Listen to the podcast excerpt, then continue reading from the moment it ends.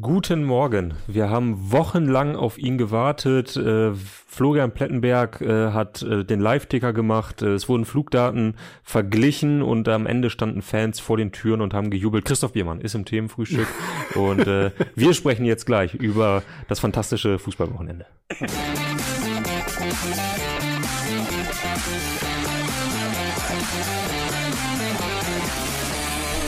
Guten Morgen, Christoph. Guten Morgen. Ich bin Schön, aber nicht mit dem. Flugzeug, sondern mit dem Fahrrad gekommen. Naja. Die klimaneutrale Variante, um äh, ein paar Kilometer durch Berlin zurückzulegen. Ja, genau. Perfekt.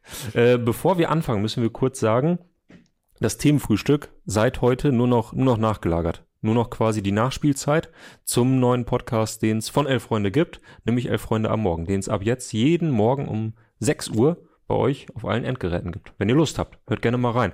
Vor allem der Kollege Louis Richter hat die letzten Wochen damit zugebracht, das Ding durchzuplanen, äh, irgendwelche Kacheln zu erstellen, die Mikrofone nochmal zu säubern und die Leitungen durchzupusten. Und von daher, ähm, ja, freut euch drauf. Ist sehr, sehr schön geworden. Viertelstündchen, knapp, knackig, Ja. alles drin, ne? So ein, so ein schöner Überflug über all das, was man wissen möchte, kann man sich sehr gut anmachen, dabei irgendwie die Zähne putzen oder was frühstücken und dann startet man gut informiert in den Morgen, würde ich sagen. Und wir versuchen mitzuhalten. Naja, Hm. gut. Probieren wir es mal. Vor allen Dingen muss man ja sagen, Tobi macht das hier heldenhaft, weil schwer verletzt. Ach. Ja, komm, also ich finde, ist mit Krücken hier ins Studio gekommen. Aber Dick bandagiertes Knie. Ja. Was, was hast du alles? äh, Knie verstaucht, Innenband bisschen lediert und ein Muskelfaserriss. Tja, ich habe aber groß, gro ich habe wirklich großes Glück gehabt, ähm, weil der, der erste Gedanke war, ob es vielleicht doch ein Kreuzbandriss ist. Äh, und jetzt sind es nur drei Wochen Pause. Also von daher bin ich ganz gut zufrieden und vor allem weitergekommen im Pokal. Oh, das ist ja das Also, Wichtigste. Das ist das Wichtigste. Und darüber werden wir nämlich gleich äh, auch noch sprechen müssen, wer wie weitergekommen ist. Vorher aber äh, Thema des Wochenendes, Harry Kane ist endlich da. Und damit der neue große Superstar der Bundesliga, der nicht wirklich was ausrichten konnte gegen RB Leipzig, weil er halt auch kaum gespielt hat. Ja, und als er kam, ich weiß gar nicht, wie viele Ballkontakte er hatte, sieben, Ja. fünf, drei, also jedenfalls irgendwie äh, irrelevant. Äh, Lustigerweise war ja danach ist dann komplett abgeschnitten, ähm, als er auf dem Platz stand. Also ich würde jetzt nicht unbedingt einen kausalen Zusammenhang herstellen, aber auf jeden Fall danach tat sich ja gar nichts mehr. Dann ja ähm, Leipzig noch einen Elfmeter bekommen, was ja auch so sich so wunderbarerweise in diese in dieses Murmeltierhaftigkeit dieses äh, Supercups eingefügt hat, dass, dass sich alles das wiederholt hat, was letzte Saison an Problemen auch schon gab. Also auch zum Beispiel diese, was Bayern hat letzte Bundesliga sind 10 Elfmeter verursacht, Respekt dafür. Mhm. Ähm, und eigentlich waren alle Probleme wieder da. Ja, Hallo, und- da sind wir wieder. Aber wirklich. Und äh, Thomas Tuchel äh, grantelte nach dem, nach dem Spiel, aber, aber ordentlich. Also fand ich schon einen ziemlichen Watschen, den er da seiner Mannschaft mitgegeben hat. Äh, hat sich ja wirklich quasi bei Harry Kane für die Vorstellung seiner Mitspieler äh, entschuldigt. Das fand ich schon, fand ich schon ganz schön krass. Die Frage ist, war es wirklich so schlimm? Also ich habe es auch als, als Zuschauer so schlimm empfunden, beziehungsweise umgedreht, also hoffnungsvoll, ähm, weil wir müssen ja ein bisschen hoffen, dass wir vielleicht dann doch mal im zwölften Jahr einen anderen Meister bekommen als äh, in den vorangegangenen elf Jahren. Ähm, und vieles hat da dafür gesprochen, weil ähm, man hat denk, ist so aus dem Abend rausgegangen mit dem Gefühl, äh, ich weiß gar nicht, die brauchen gar nicht unbedingt jemanden, der die Tore schießt, obwohl Matthias Tell ja äh, vielleicht dann auch mit den Chancen, die er hätte, dem Spiel eine ganz andere Richtung Ja. hätte geben können. Ähm, aber dass diese Mannschaft aus irgendwelchen Gründen jetzt schon über einen langen Zeitraum ein so dermaßen dünnes Nervenkostüm hat, dass du dann immer wieder diese, diese Wellen hast. Also sie haben ja auch durchaus gute Spiele immer Ja. mal zwischendurch gemacht, jetzt ähm, äh, aber auch eher sehr, sehr schlechte und so rätselhaft ähm, schlechte, wo sie weit unter ihren Möglichkeiten geblieben sind. Und wenn man dann irgendwie so eine offensichtlich aus Bayern-Perspektive gefühlt sehr gute Vorbereitungen macht, ordentliche Ergebnisse und so weiter. Und dann kommt so der erste echte Test. Ja. Mehr ist Und es dann- ja auch. Ne? Genau, aber, aber schon und du fällst dann, äh, auseinanderfallen ist vielleicht ein großes Wort, aber so, du bleibst so weit unter dem, was du von dir selbst erwartet. Das war schon, das war, ich fand es wirklich richtig spektakulär.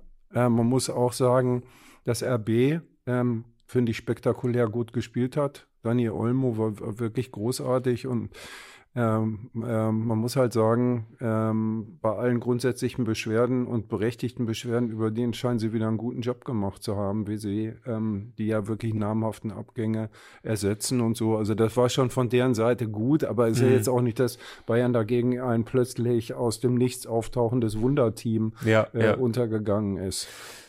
Ich, ich fand es interessant, was Tuchel gesagt hatte, äh, dann im Nachgang dieses, ähm, wir gehen auf einem bestimmten Niveau in ein Spiel, so in etwa hat er sinngemäß gesagt, und erreichen das aber überhaupt nicht. Also man hat sich vorher was erarbeitet und äh, ich hatte den Eindruck, Tuchel kann dann ganz gut abschätzen, so müsste eigentlich dieses Spiel verlaufen, wie wir in den vergangenen Tagen und Wochen gespielt haben, trainiert haben, und wir kommen nicht mal ansatzweise dorthin, wo wir eigentlich sein müssten.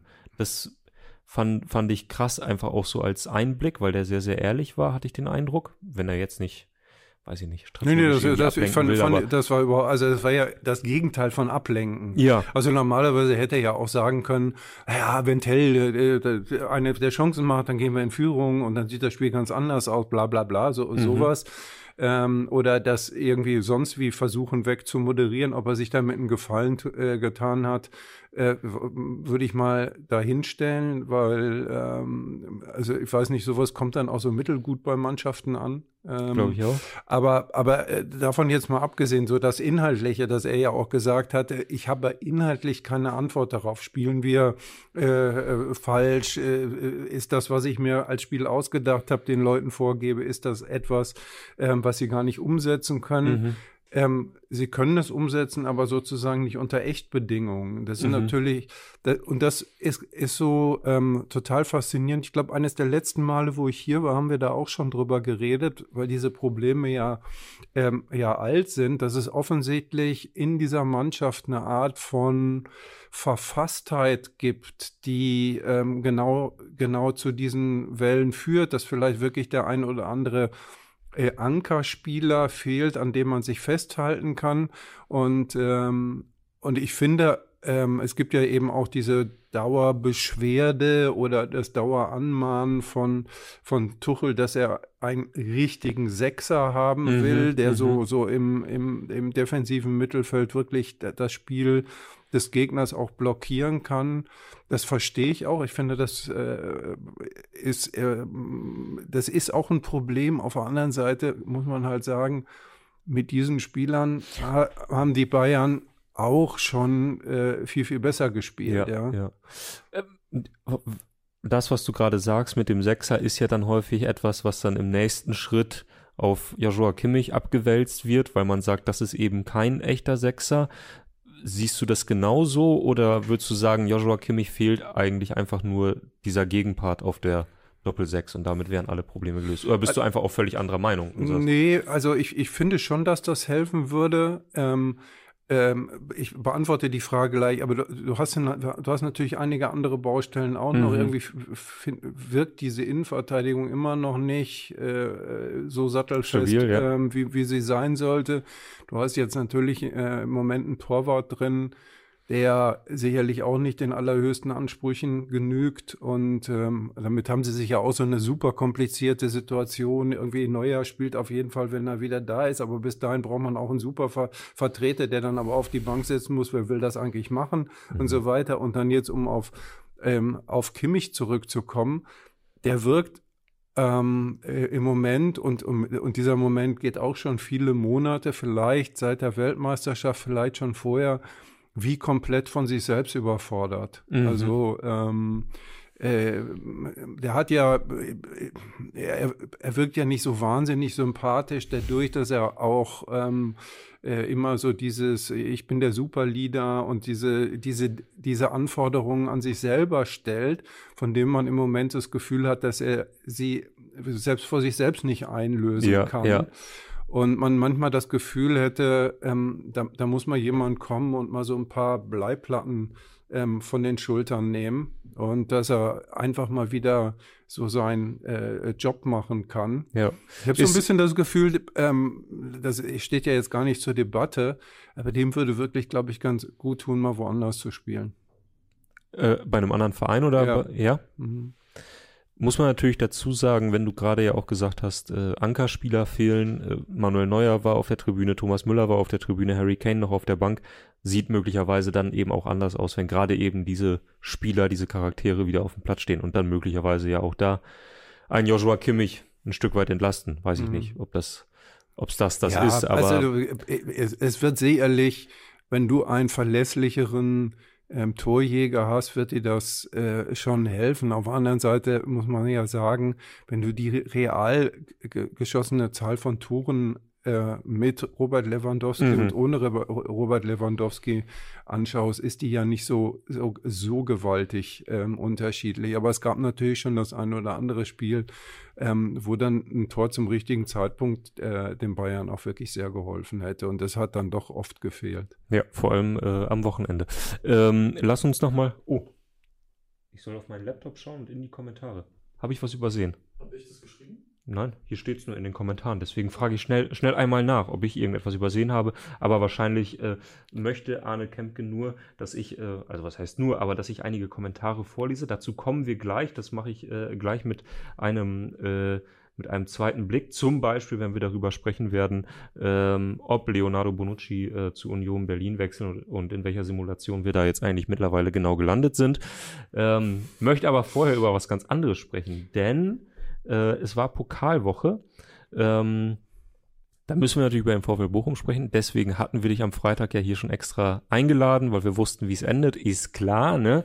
Äh, worüber ich aber vor allem sprechen möchte, ist denn, während die Lage beim FC Bayern, ja, bisschen nicht dramatisch, aber ein bisschen deprimiert scheint, ähm, hat man den Eindruck, wenn man das äh, aktuelle Sportstudio geguckt hat, dass die Lage bei Borussia Dortmund entgegen aller Annahmen gar nicht so deprimiert ist, sondern recht hoffnungsfroh. Liegt es nur daran, dass der Trainer besonders gut gute Stimmung verbreiten kann, oder? Also ich, ich war schon beeindruckt am, äh, am Samstag, weil äh, Edin Terzic ist, also dass er ein guter Kommunikator ist, ähm, das ist ja jetzt nichts Neues, aber das war schon, das war schon wirklich sehr beeindruckend. Wir haben ja hier nun unter unseren Kollegen auch den einen oder anderen BVB-Fan und die sind ja eigentlich bis ähm, den ganzen Sommer über mit hängenden Köpfen durch die Gegend geschlichen und haben alle Zu so mit dem, mit dem Gefühl so, wir haben eine historische Chance verpasst, das kommt nie mehr wieder. Ja. Mhm. Und ich finde, dass er auf eine wirklich äh, sehr, sehr geschickte, angenehme und auch nachvollziehbare Art und Weise so ein Framing gebaut hat, dass jetzt äh, das gar kein also, dass, dass man einfach eigentlich sozusagen das Momentum des ersten Halbjahres, in dem der BVB viele Punkte geholt hat, dass man da jetzt einfach weitermacht und diesen Weg und dass man auch irgendwie jetzt sich vielleicht ein bisschen dran gewöhnt hat mit diesem Meister werden können, dass das ein reales Ziel ist und ähm, und hat ja dann auch auf so rührende Art und Weise dann diesen Moment, ähm, wo, wo, wo dann äh, nach verpasster Meisterschaft die Mannschaft besungen wird, hat er dann auch die, die, Fan, äh, die Fangesänge zitiert, ähm, was er ja kann, weil, weil ähm, Edin Terzic ja auch ein, ein genuiner BVB-Fan ja. ist. Ja. Ähm, also das war äh, das war schon gut ähm, und ähm, ich bin jetzt mal gespannt, äh, ob auch das, was er erzählt, also alle Spieler sa ähm, sagen auch, hey, jetzt packen wir es an und jetzt äh, gehen, legen wir nochmal richtig los. Ähm, ob sich das dann äh, auch in der Bundesliga unter Echtbedingungen ähm, äh, umsetzt. Auf jeden Fall äh, war das, ich hatte schon fast so ein bisschen Gefühl, das war so Masterclass äh, Kommunikation. Aber wie gesagt, Kommunikation ist nur ein Teil des Ganzen. Am Ende, am Ende muss man dann halt auch äh, das auf, auf den Rasen bekommen. Ja, zumindest im Pokal sind sie nicht gestolpert. Äh, es gab mal so einen kurzen Schreckmoment gegen Schott Mainz, als sie das äh, 1-2 kassiert hatten. Da, wie das eben im Pokal ist, dann denkt man so, uh, jetzt trifft der, der Außenseiter, mal gucken, wie es jetzt weitergeht. Haben sie sofort das 3 zu 1 gemacht, dann war äh, die Messe dann auch in dem Moment eigentlich gelesen. Ähm, weil du nicht ganz so häufig im Themenfrühstück bist, äh, kurz die Frage, traust du Borussia Dortmund das zu? Ich habe so den Eindruck, Edin Terzic zumindest, ähm, klar, der hängt dem Ganzen nicht sonderlich hinterher, hat man den Eindruck, zumindest kann er das äh, gut äh, verkaufen. Er hat aber auch scheinbar einen recht guten Plan, habe ich so den, den Eindruck.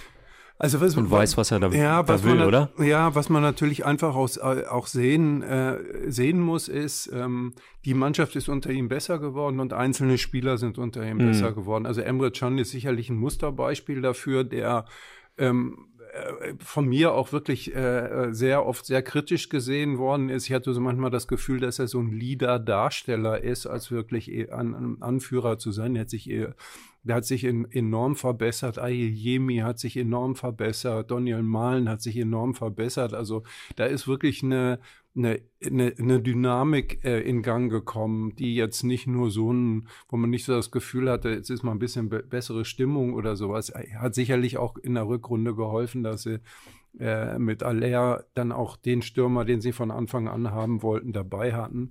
Also von daher also wirklich auch, auch in Tateinheit mit diesem Huch, die Bayern haben ihre Probleme aus dem mhm. Vorjahr gar nicht gelöst, ähm, äh, habe ich jetzt zumindest die große Hoffnung, ähm, dass, dass wir dieses Jahr wieder ein spannendes Rennen bekommen um die Meisterschaft.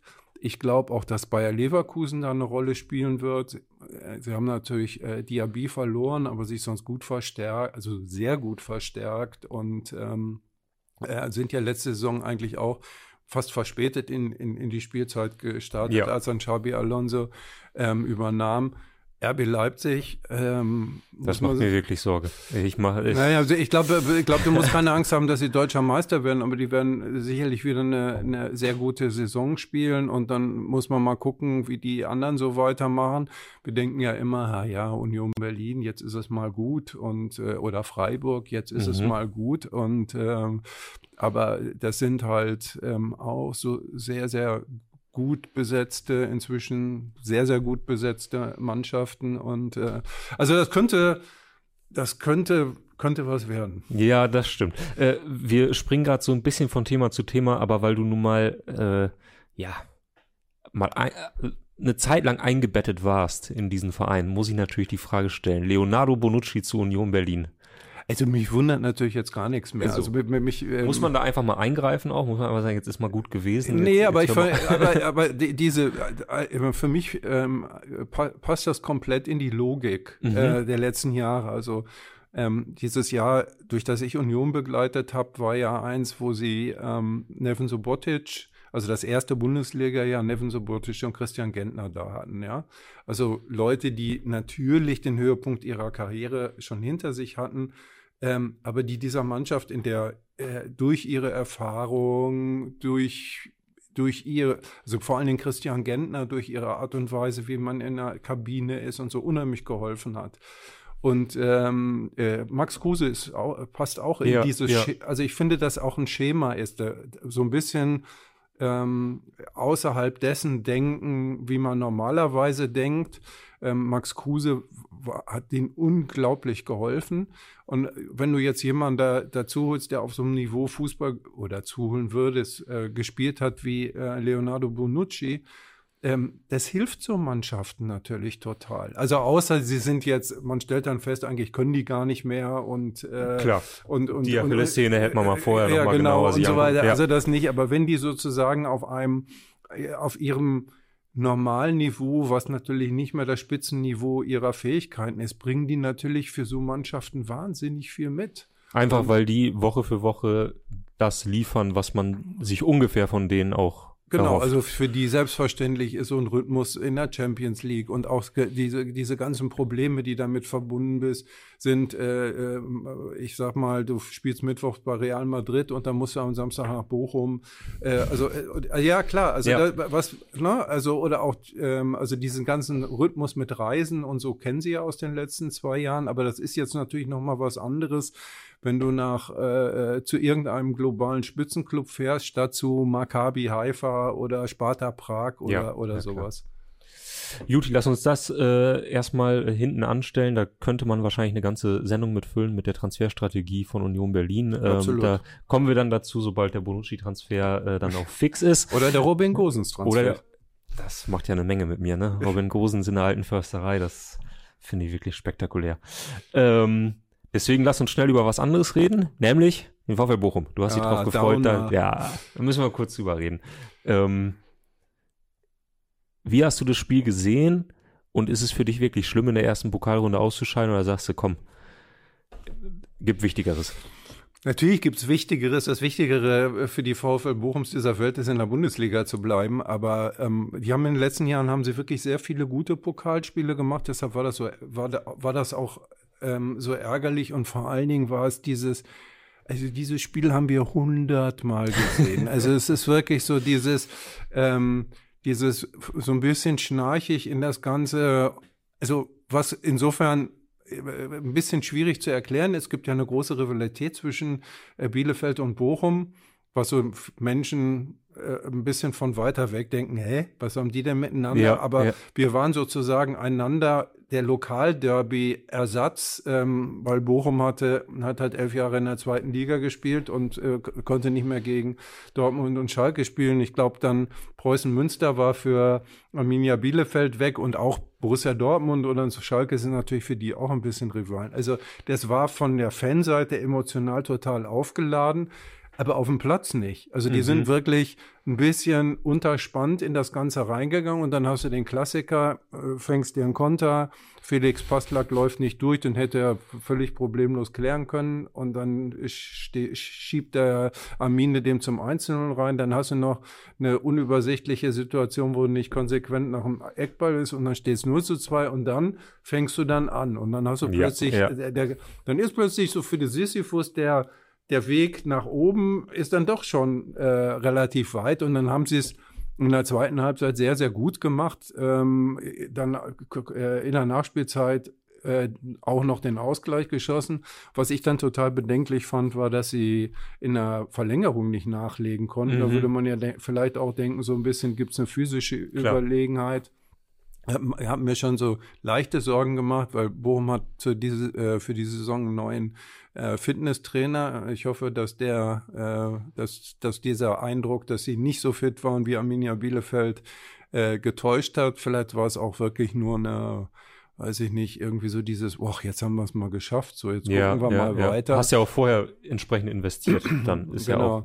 Und dann haben sie, ähm, äh, Thomas Letsch hatte ja äh, vor dem Spiel gesagt, ähm, wir bleiben demütig und üben Elfmeterschießen und äh, die Elfmeter, die waren natürlich Horror.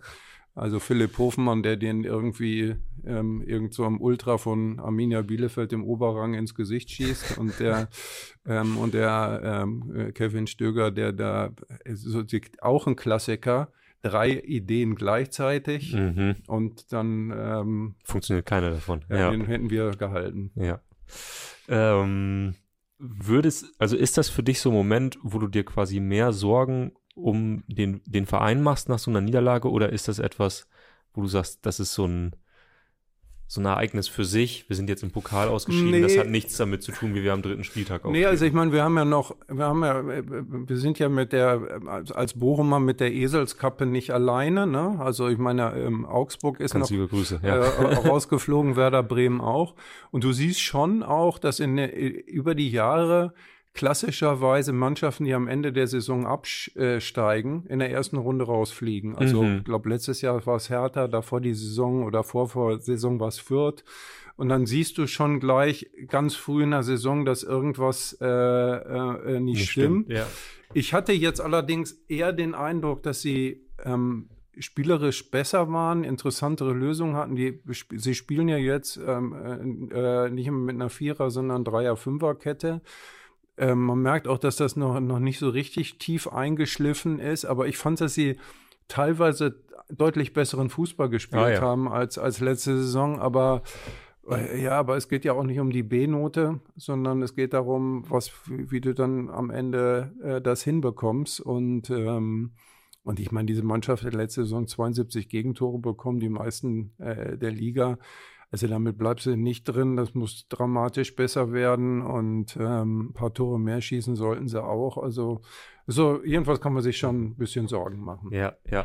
Ich, ich habe letztes Jahr mit Tobi Escher ähm, äh, zusammengesessen und da ging es äh, in dem Moment um äh, Seoane und Leverkusen. Die sind nämlich letztes Jahr auch äh, in der ersten Pokalrunde ausgeschieden. Ich glaube mhm. gegen Regensburg, kann das sein? In Elversberg.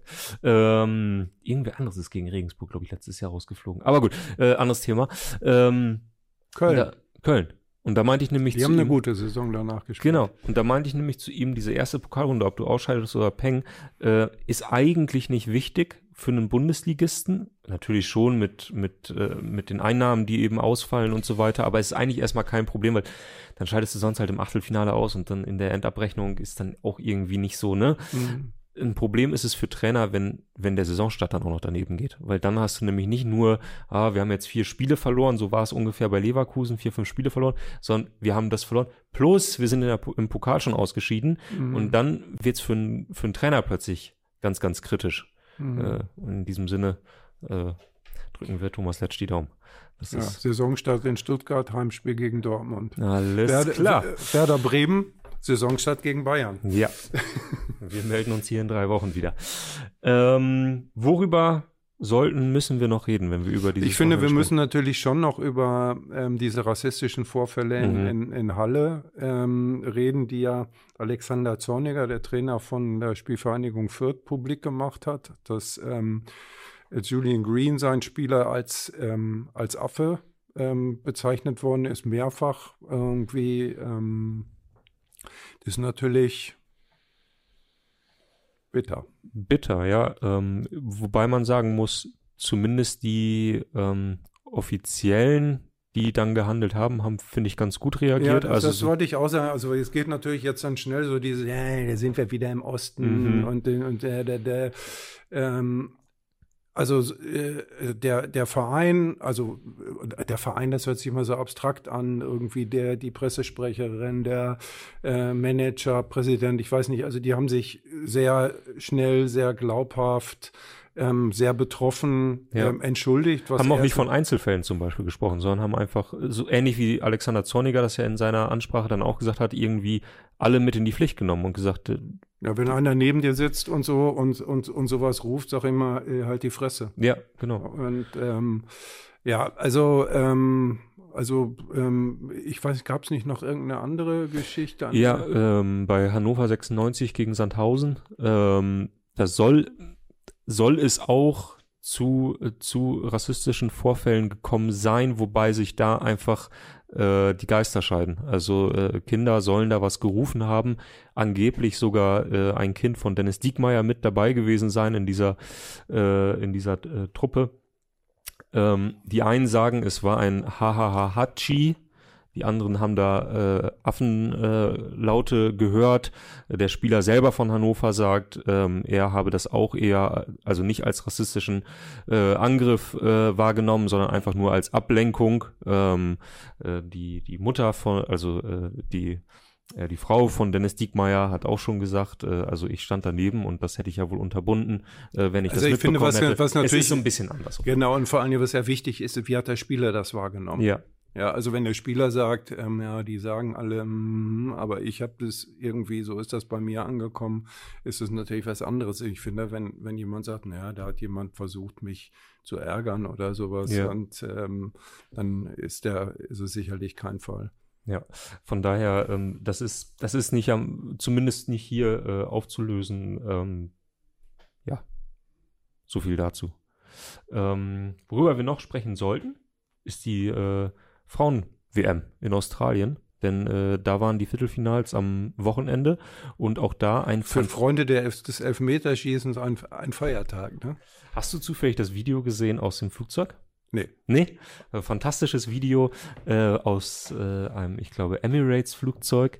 Ähm, die bieten äh, mittlerweile äh, Live-Übertragungen an, also kannst live Fernsehen im Flugzeug. Okay. Und jemand hatte draufgehalten, wie das gesamte Flugzeug dieses Elfmeterschießen Australien-Frankreich geguckt hat. Also auf jedem kleinen Bildschirm lief. War das ein Flugzeug voller Australier oder? Scheinbar war es irgendwie so ein also Inlands, Inlandsflug in Australien. Äh, abgesehen von einer Person, die hat sich ja der Ringe ähm, äh, die zwei Türme, glaube ich, angeguckt äh, und wusste überhaupt nicht, was los ist. Und ansonsten siehst du so eine, ja, so zwei Dutzend Bildschirme und äh, alle Personen warten wie gebannt auf den allerletzten Elfmeter der Australierin, der dann reingeht und auf einmal äh, jubelt das ganze Flugzeug und es schwankt so ein kleines bisschen im Bild. Ähm, das war sehr, sehr schön. Das war ein sehr, sehr schöner Moment. Aber auch sonst ähm, Australien bei dieser WM einfach eine richtig schöne Geschichte. Also äh, die haben ja, jetzt so dieses Land jetzt mitgenommen und fantastisch auch der Trainer der Australierin, der äh, sehr sympathisch ist. Ja, also ich meine, jetzt natürlich echt immer, immer super, wenn bei äh, so großen Turnieren äh, äh, der Gastgeber, die Gastgeberin ähm, äh, sozusagen so ein so ein, so, ein, so ein Rausch entwickeln. Ich meine, wir haben das ja 2006 in Deutschland auch gehabt. Ne? Ja, also, das, äh, also auch wenn es dann am Ende im Halbfinale gegen Italien zu Ende ging oder so, da, darum geht es gar nicht mehr, sondern äh, du musst dann auch gar nicht den Titel gewinnen. Aber wenn du dann so weit kommst und irgendwie so die Leute berührst, darum, Ja, da, darum äh, geht es ja auch, dann ist es einfach schön. Ist dann immer schön für diese Turniere. Total. Wir haben ja unsere Reporterin Greta in äh, Australien, die übrigens auch äh, in den nächsten Ausgaben von Elf Freunde am Morgen dabei sein wird und berichten wird. Und äh, da fand ich es ganz interessant, dass sie vor der WM, kurz vor der WM, uns noch ähm, quasi im Hintergrund gesagt hat, ah, also so richtig ist die Begeisterung für dieses Turnier nicht zu spüren. Ich laufe hier durch Sydney und man sieht es eigentlich gar nicht, dass hier in fünf Tagen äh, so ein Turnier stattfinden soll. Das war in anderen australischen Städten wohl auch etwas anders und etwas besser, aber in Sydney kaum zu spüren. Und ähm, Sie sagte jetzt, äh, sie sagte ja schon vor einigen Tagen, aber jetzt nochmal ganz besonders, jetzt ist es halt voll da, dieses Turnier und alle tragen irgendwie Australien-Trikots und das ist natürlich genau das, was du sagst, so dieses, Mhm. ne, die, die Stadt nimmt das jetzt mit und, und alle fiebern mit. Äh, Ich glaube jetzt auch die letzten Spiele sind alle in Sydney von der australischen Mannschaft, wenn sie dann nochmal weiterkommen sollten. Äh, von daher, ja, schöne Geschichte. Schöne Geschichte.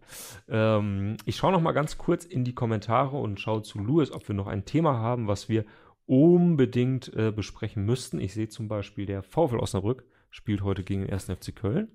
Ja, Vielleicht noch der vierte Bundesligist, der sich verabschiedet. ja. glaubst du eigentlich, ähm, dass der VfL Osnabrück heute Abend in der ARD live spielt? Hat das vielleicht was damit zu tun, dass Trainer und Experte sich kennen?